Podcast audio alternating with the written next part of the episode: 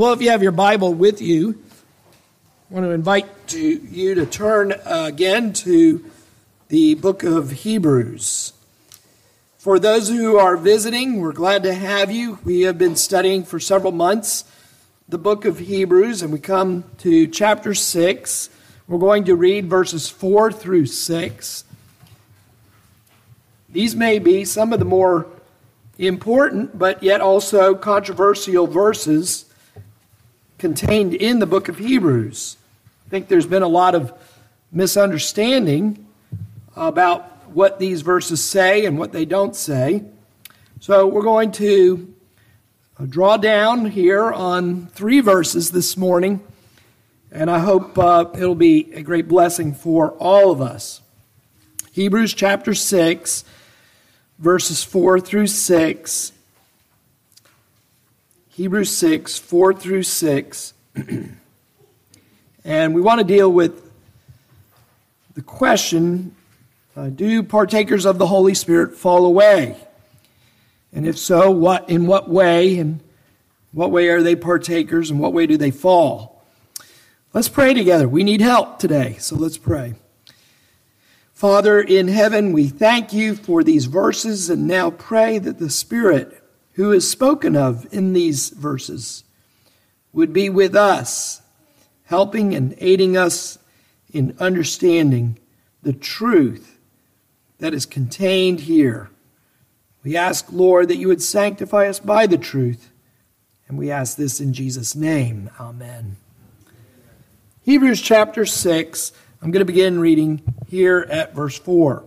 For in the case of those who have once been enlightened and have tasted of the heavenly gift and have been made partakers of the Holy Spirit, and have tasted the good word of God and the powers of the age to come, and then have fallen away, it is impossible to renew them again to repentance, since they again crucify to themselves the Son of God and put him to open shame. Amen.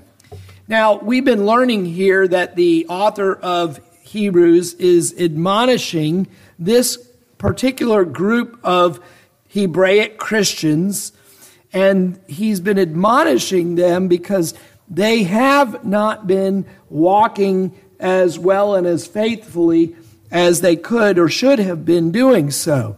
We learned last chapter that they should have been teachers by now. They should have made sufficient progress in the things of the Lord and in the Bible, that they should have been more knowledgeable than they presently were. They should have had an ability to communicate the truth of Scripture to other people by now. That, and, you know, that's one of the things that we are trying uh, to do here at Covenant, is we are trying to feed you, equip you, train you, teach you, so that you can be of greater usefulness in the place where God has put you providentially, as he puts you in the sphere of this community and others in the region, um, that you are ready to give an answer for the hope that is within you because you have been trained and taught here.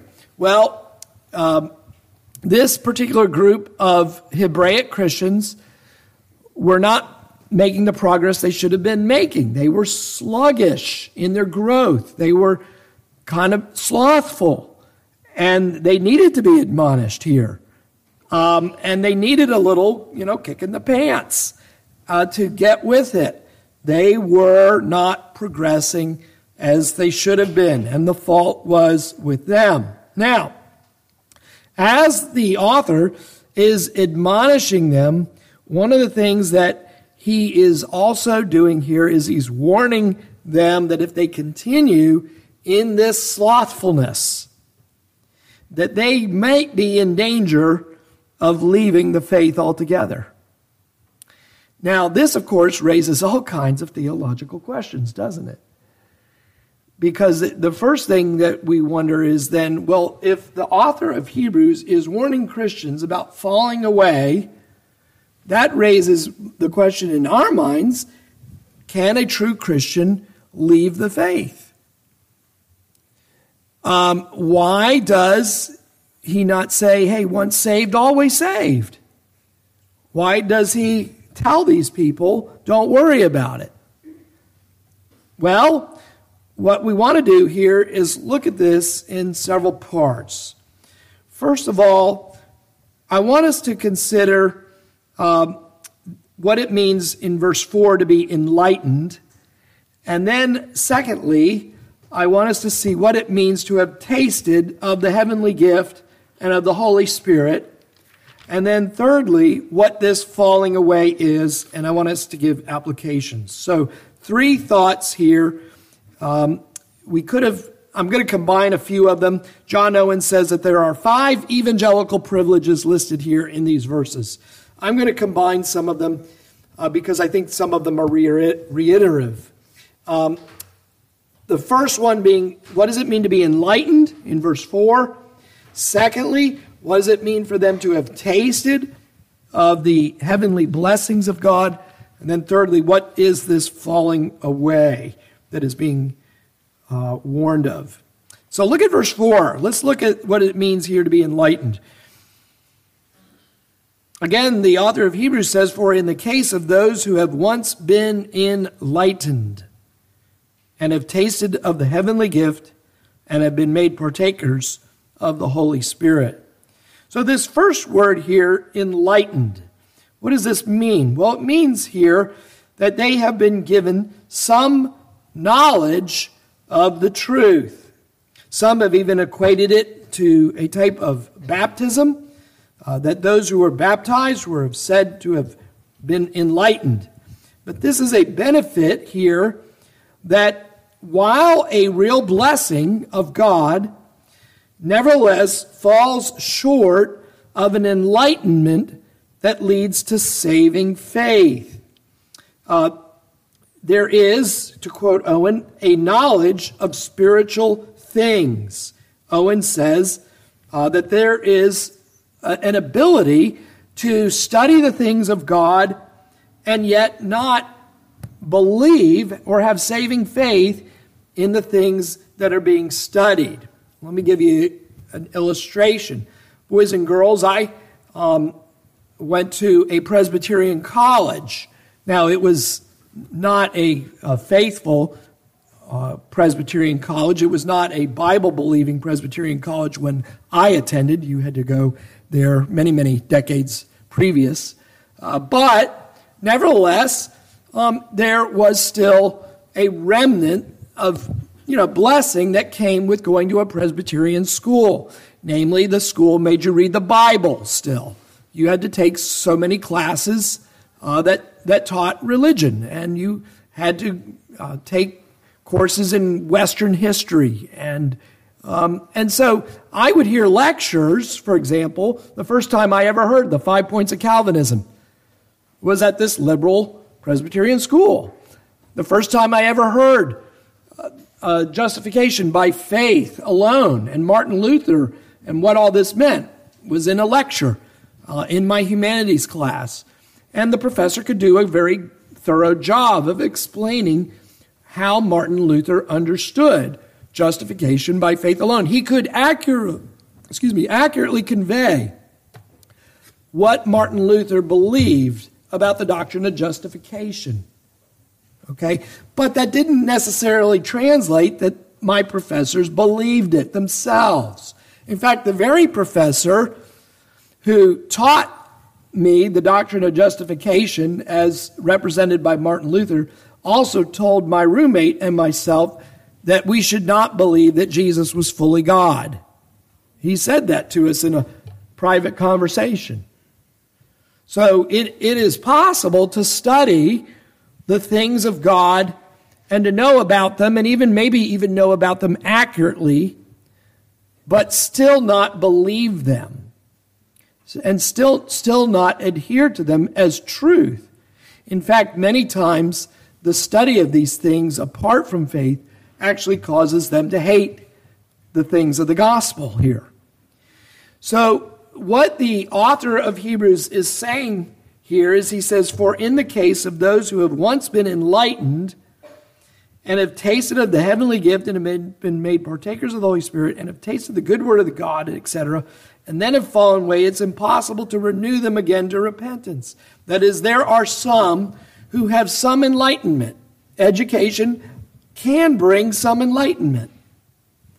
Um, but unless it is owned by the Spirit savingly unto true conversion, true repentance, and true genuine faith, fiducia, in, that is trust in Jesus Christ, that it is not an enlightenment that saves. And so th- it is possible to get a P H D in theology, in church history, or something like that, and still be a stranger to Jesus Christ. Jesus has warned us in the Sermon on the Mount that there will be many who say to me, Lord, Lord, did I not do X, Y, and Z? Did I not do these things in your name? And Jesus' response will be, he tells us, depart from me, I never knew you. I did not know you. Why does Jesus say, I did not know you? Because they did not know him. They knew about him. They knew of him. But they did not know him. If they had truly known him, they would truly have loved him. And if they had loved him, they would have borne the fruit of him. They would have communed with him. They would have done what he says to do in the Bible, albeit imperfectly. But they purposefully would have oriented the vector of their life towards him.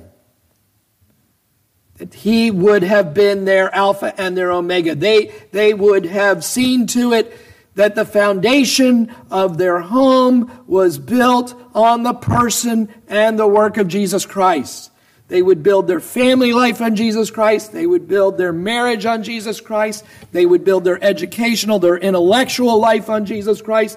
They would build their moral life on Jesus Christ, the things that they would permit, the things that they would forbid in themselves and in their families would all be on the person of Jesus Christ. But Jesus says that they need to leave his presence because what? They are workers of iniquity, he calls them. Because in the end, they do not bear the fruit of him. They do not obey him in his moral law, in his moral will. They forsake him. They go about doing the things that are dishonoring to him. And therefore, though they know of him, they are not acknowledged nor acquitted by God in the day of judgment.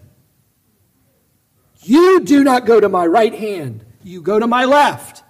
Because I did not know you. This is why we must always strive to know Christ and believe on him, not just know about him, not know, just know the facts about him, teenagers, not just know the, the right answer in the catechism. Now, this is very important, and God uses these means to know him and to grow him, but, but we must have faith in him. We must believe on him. We must trust him. We must obey him. We have to know and have a knowledge of him. We have to assent to who he is. But there has to be that trust in him as Savior. So the Spirit can bring about some enlightenment. There are, there are people who know a, plenty about the Bible and about the gospel, yet they do not really believe, because if they really believed, they would conform their life to it. Uh, but they don't. I was listening to a, a famous businessman and uh, watching a video of him, and, you know, um, he obviously had enough of a Christian background that he could actually quote a hymn. But if you know something of his personal life, you know that there is a great inconsistency uh, there. And, and, you know, we will leave it to God on that final day. But it raises great question about this man's uh, sincerity, if he has any faith in the Lord at all. So what should we do by way of application? One of the things I think you and I ought always to do, and we probably do it, and it sometimes even as a pastor it can be kind of perfunctory at, at times, but we do need to pray for the Spirit and his ministry to us. And we need to remember that we are dealing with holy things here in the Bible. Uh, that these are things that have of great weight and great importance, and that we need to tend to them with all seriousness. Not a seriousness that is devoid of happiness and joy in the Lord, but but we do need to recognize here that we are dealing with weighty matters. These are not trivialities here, and that it is possible to sit under the outward call of the gospel ministry and yet refuse the inward ministry of the Spirit to the point where we do not repent and believe. And so we we ought to regularly pray for the ministry of the Spirit on the Lord's Day. That we that we try to, when, when the pastor leads us in prayer before the Bible reading, that, that we try to earnestly enter into that prayer ourselves. Lord, help me to hear with ears that can hear. I remember one time that uh, one of my professors in seminary was telling us and warning us on this point, and he was telling us how we have to be careful how we sit under the Word, because the Word can be a means of hardening. It, God can use the Word as a judgment against the audience. If the audience is a is approaching the Word with irreverence, or they are continuing in a secret life of impenitence at home, and yet they keep coming and sitting under that Word and resisting the Holy Spirit, that God may use that preaching to actually harden them. And I say that because that man who taught me that truth left his wife later. And I think about that to this day.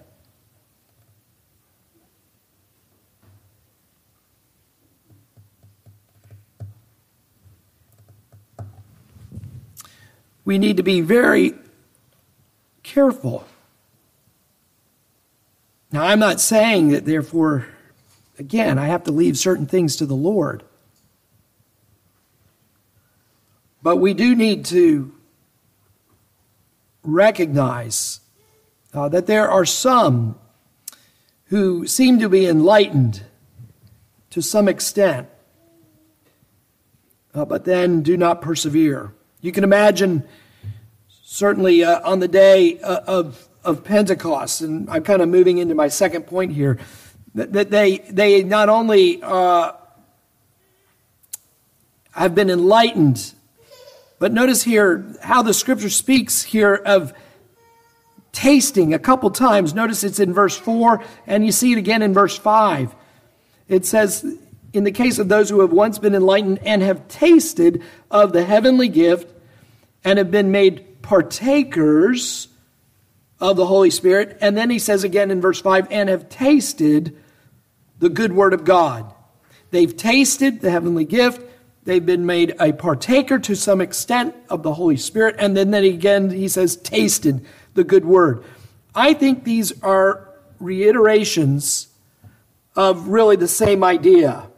That is, there is some experienced savor, S A V O R, savor of much like a little taste without a full eating and digesting. So, young children. Occasionally, right, mom puts something on the plate and you look at it and you say, I don't recognize what this is. And what do you ask? What is this, mom? Now, what does she say? She tells you what? Well, taste it. She'll tell you what it is, but then she says, I want you to taste it. You have to at least taste it. You cannot refuse it simply by looking at it and saying, it doesn't look pleasant. I was just watching a video, and they were giving English school kids uh, southern gravy and biscuits.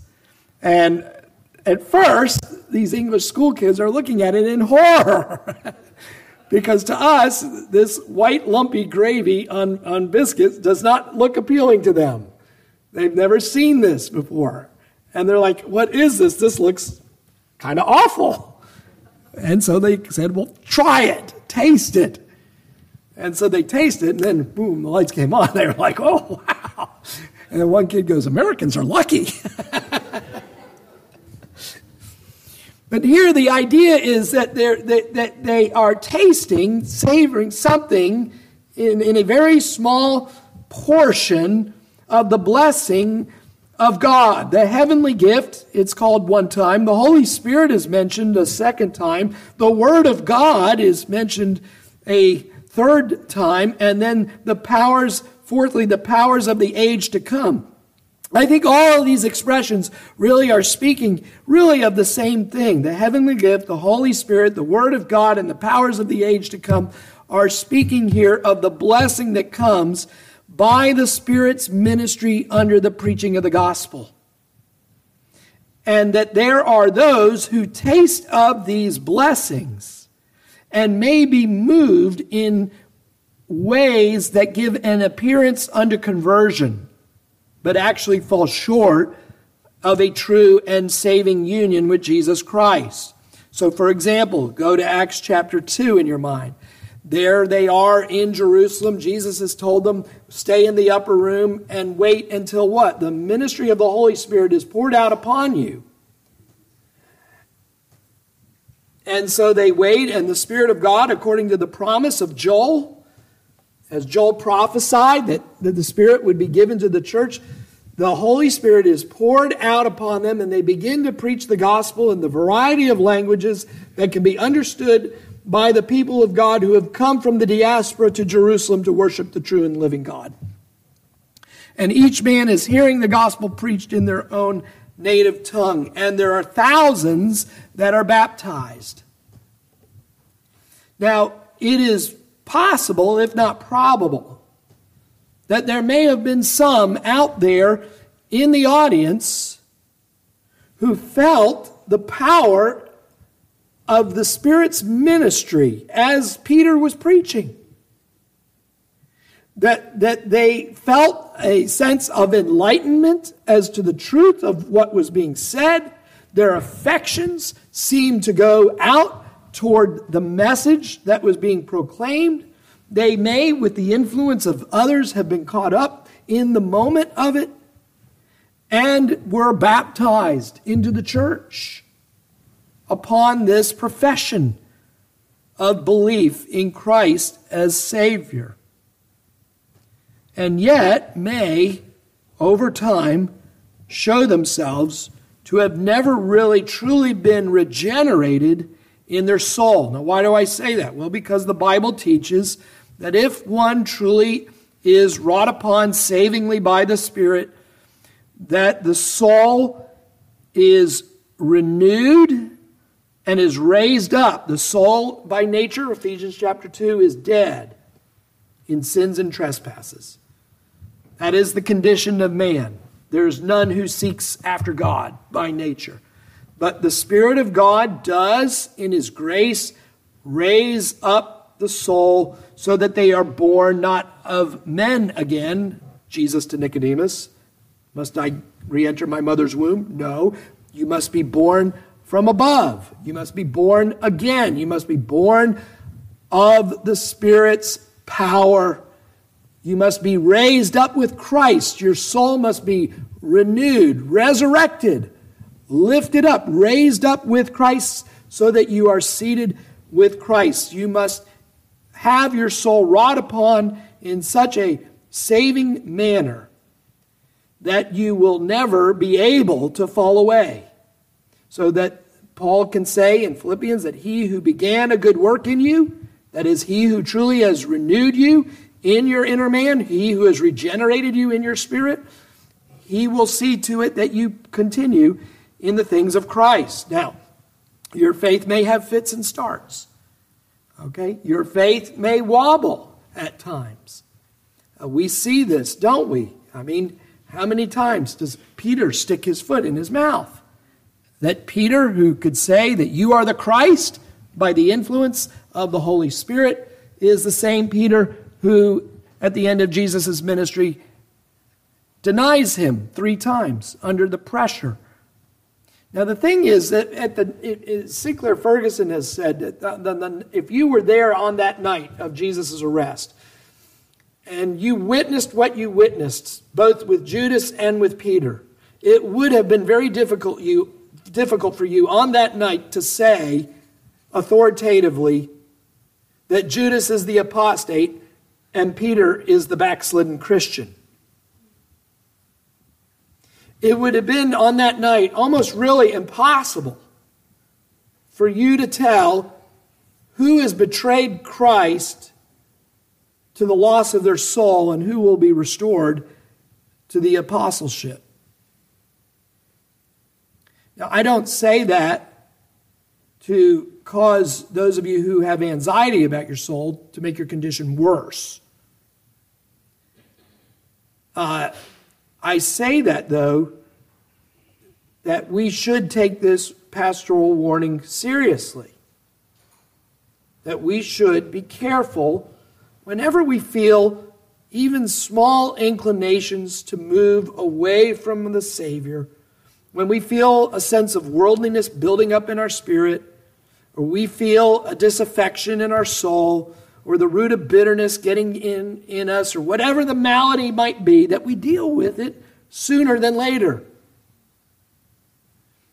Because it may be but backsliding for some, but it could be apostasy. And as much as we would like to think we know ourselves fairly well, we don't always really know. God knows things about us that we are not aware of within ourselves. Therefore, these pastoral warnings to the Hebraic Christian church need to be applied to our own selves. How can I read these verses in a way that I profit from the admonition to be careful of moving away from Christ, while at the same time not being shaken of my assurance in Christ? And I think the answer to one is the same for the other. That we seek to mortify sin in our life and we go to Christ regularly with all our prayers and concerns. And that by doing so we are affirmed in our union with Jesus Christ. That is, we use the means of grace to grow in grace with Christ. And that the means of grace have a dual effect of mortifying sin, keeping us from temptation, but also reaffirming in our inner man the truth that God is my Father. And that my soul cries out, Abba, Father, all the more. There are what Owen calls common operations of the Holy Spirit. Um, and so we always have to be careful, uh, both in discerning our own situation, but also that of others. So, for example, let me give you a few illustrations. You could look at King Saul and then Saul's successor, David.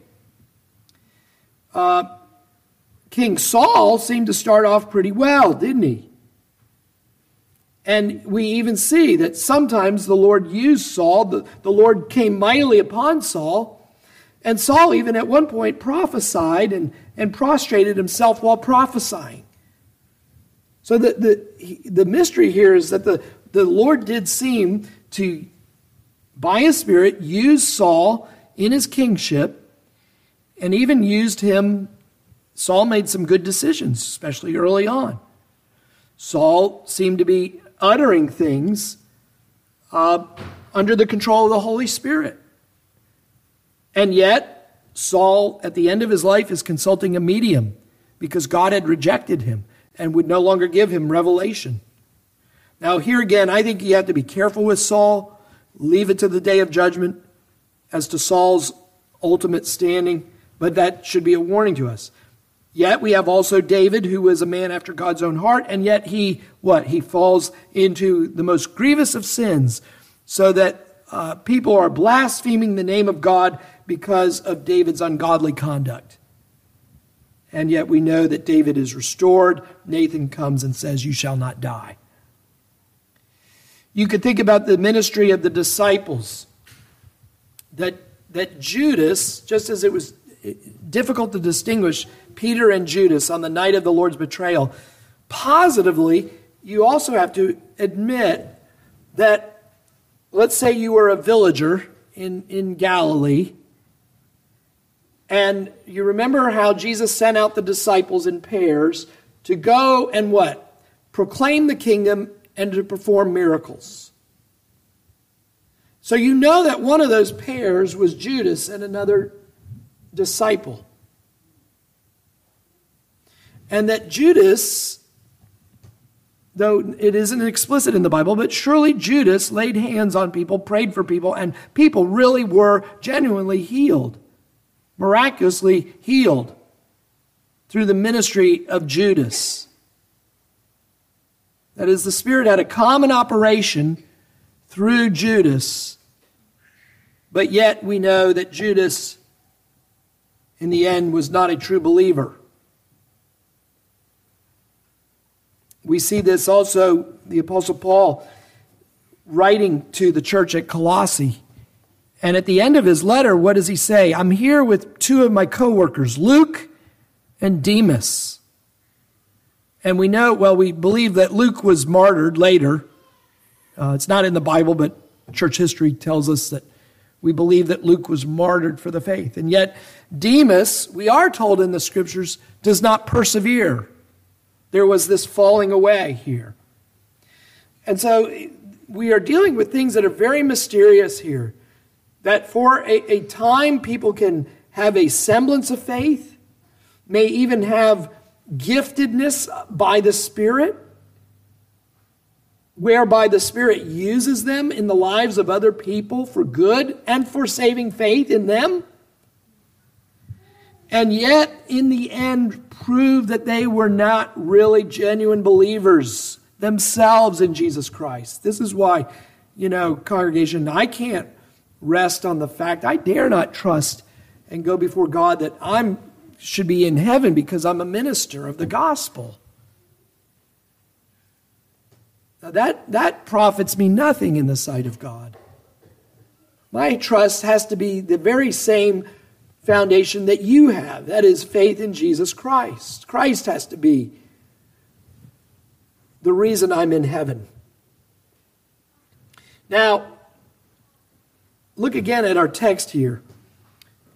"For in the case of those who have once been enlightened and have tasted of the heavenly gift and have been made partakers of the Holy Spirit," you can understand here why some believers think that you can lose your salvation. The language can seem kind of strong, to be partakers of the Holy Spirit. But I hope I've demonstrated to you in ways in which you could be a partaker of the Holy Spirit short of saving faith. That could you say that Judas was a partaker of the Holy Spirit? Could you say that King Saul was a partaker of the Holy Spirit? Could you say that Demas was a partaker of the Holy Spirit? And I think the Scripture would say yes. In each of these cases, they in some measure were partakers of the Spirit, but were they truly born again? No. Were they really born again necessarily? Well, I, you know, we don't know for sure, but likely no. In some cases, certainly in Judas's case, we'll leave it to God on, about Saul and Demas.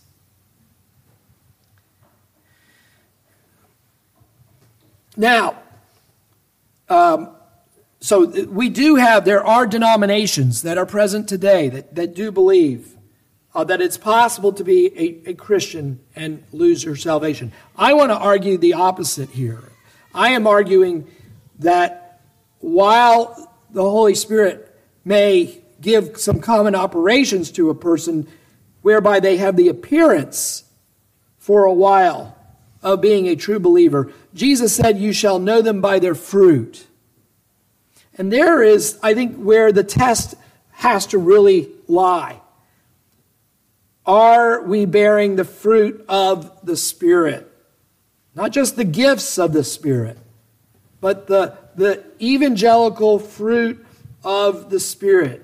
Remember, Jesus says that this is how we shall discern between true believers and false, or those who are sheep and those who are wolves in sheep's clothing.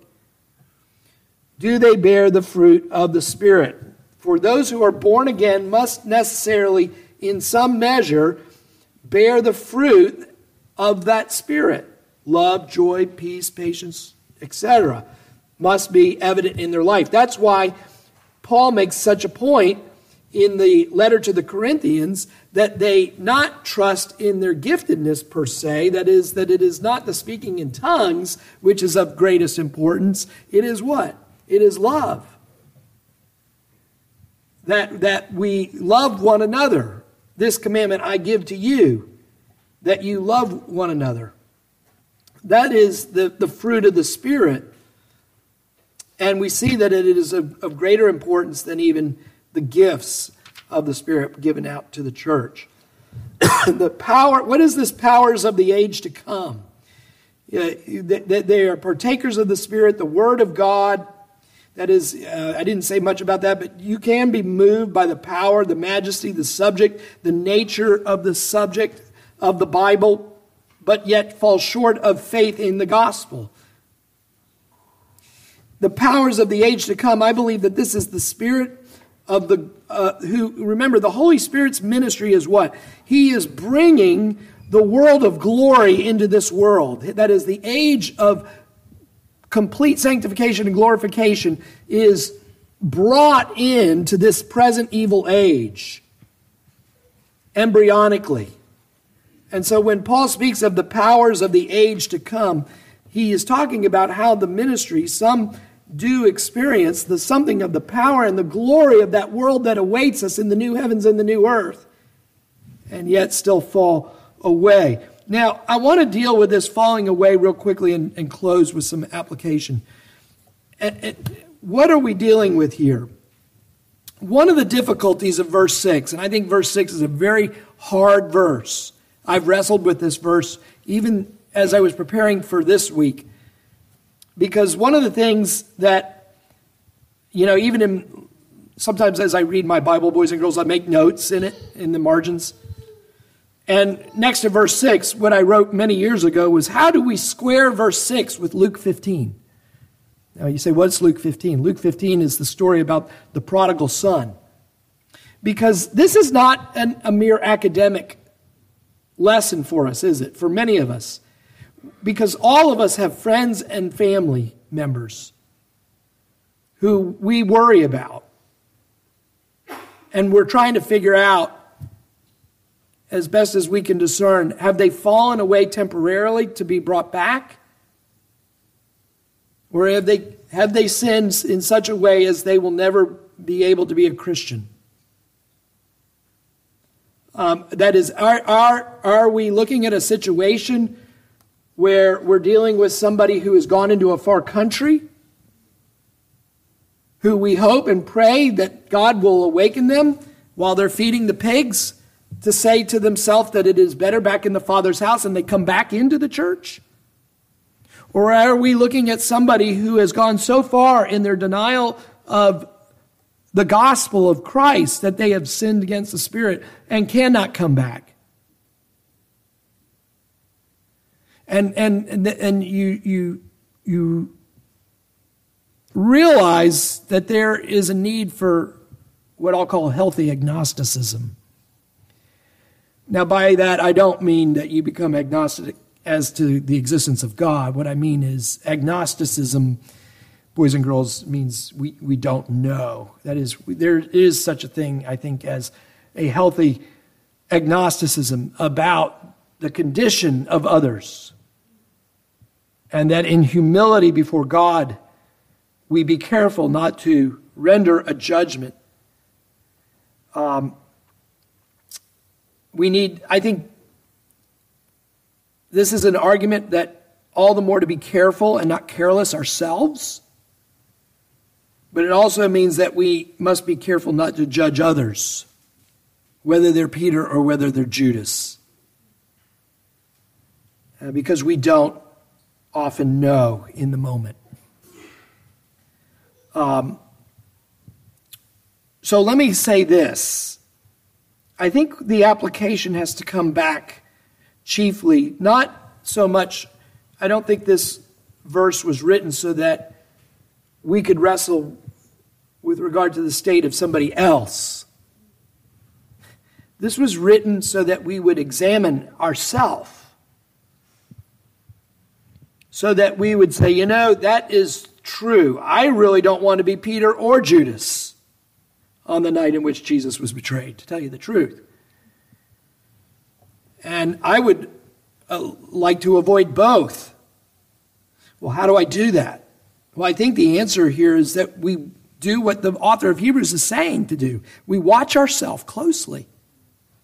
Be careful. Ask yourself good questions. Am I loving Christ? Am I growing too worldly? Um, am I not? Am I? Am I not uh, profiting as I should from public worship?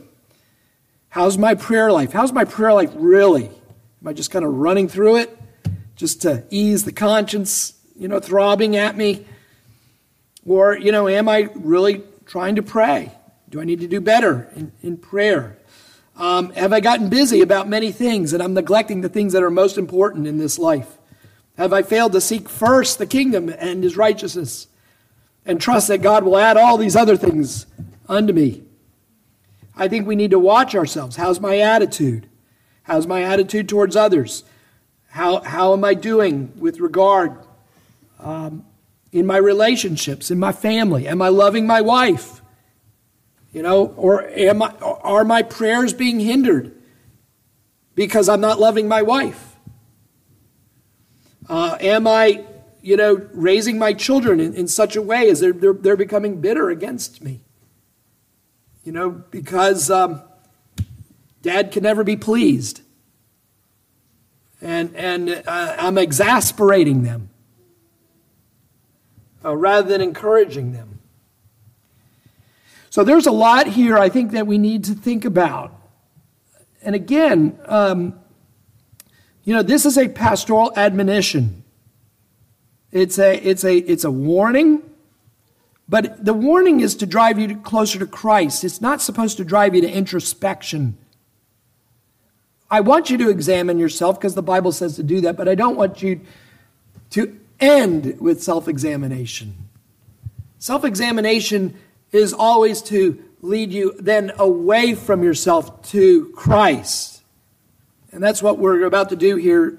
Why it's so important is because when we take the Lord's Supper, what we're doing is we do, in a sense, look at ourselves and our shortcomings, but then we're always brought back to what is central, and that is what Jesus has done for us. Let's pray together.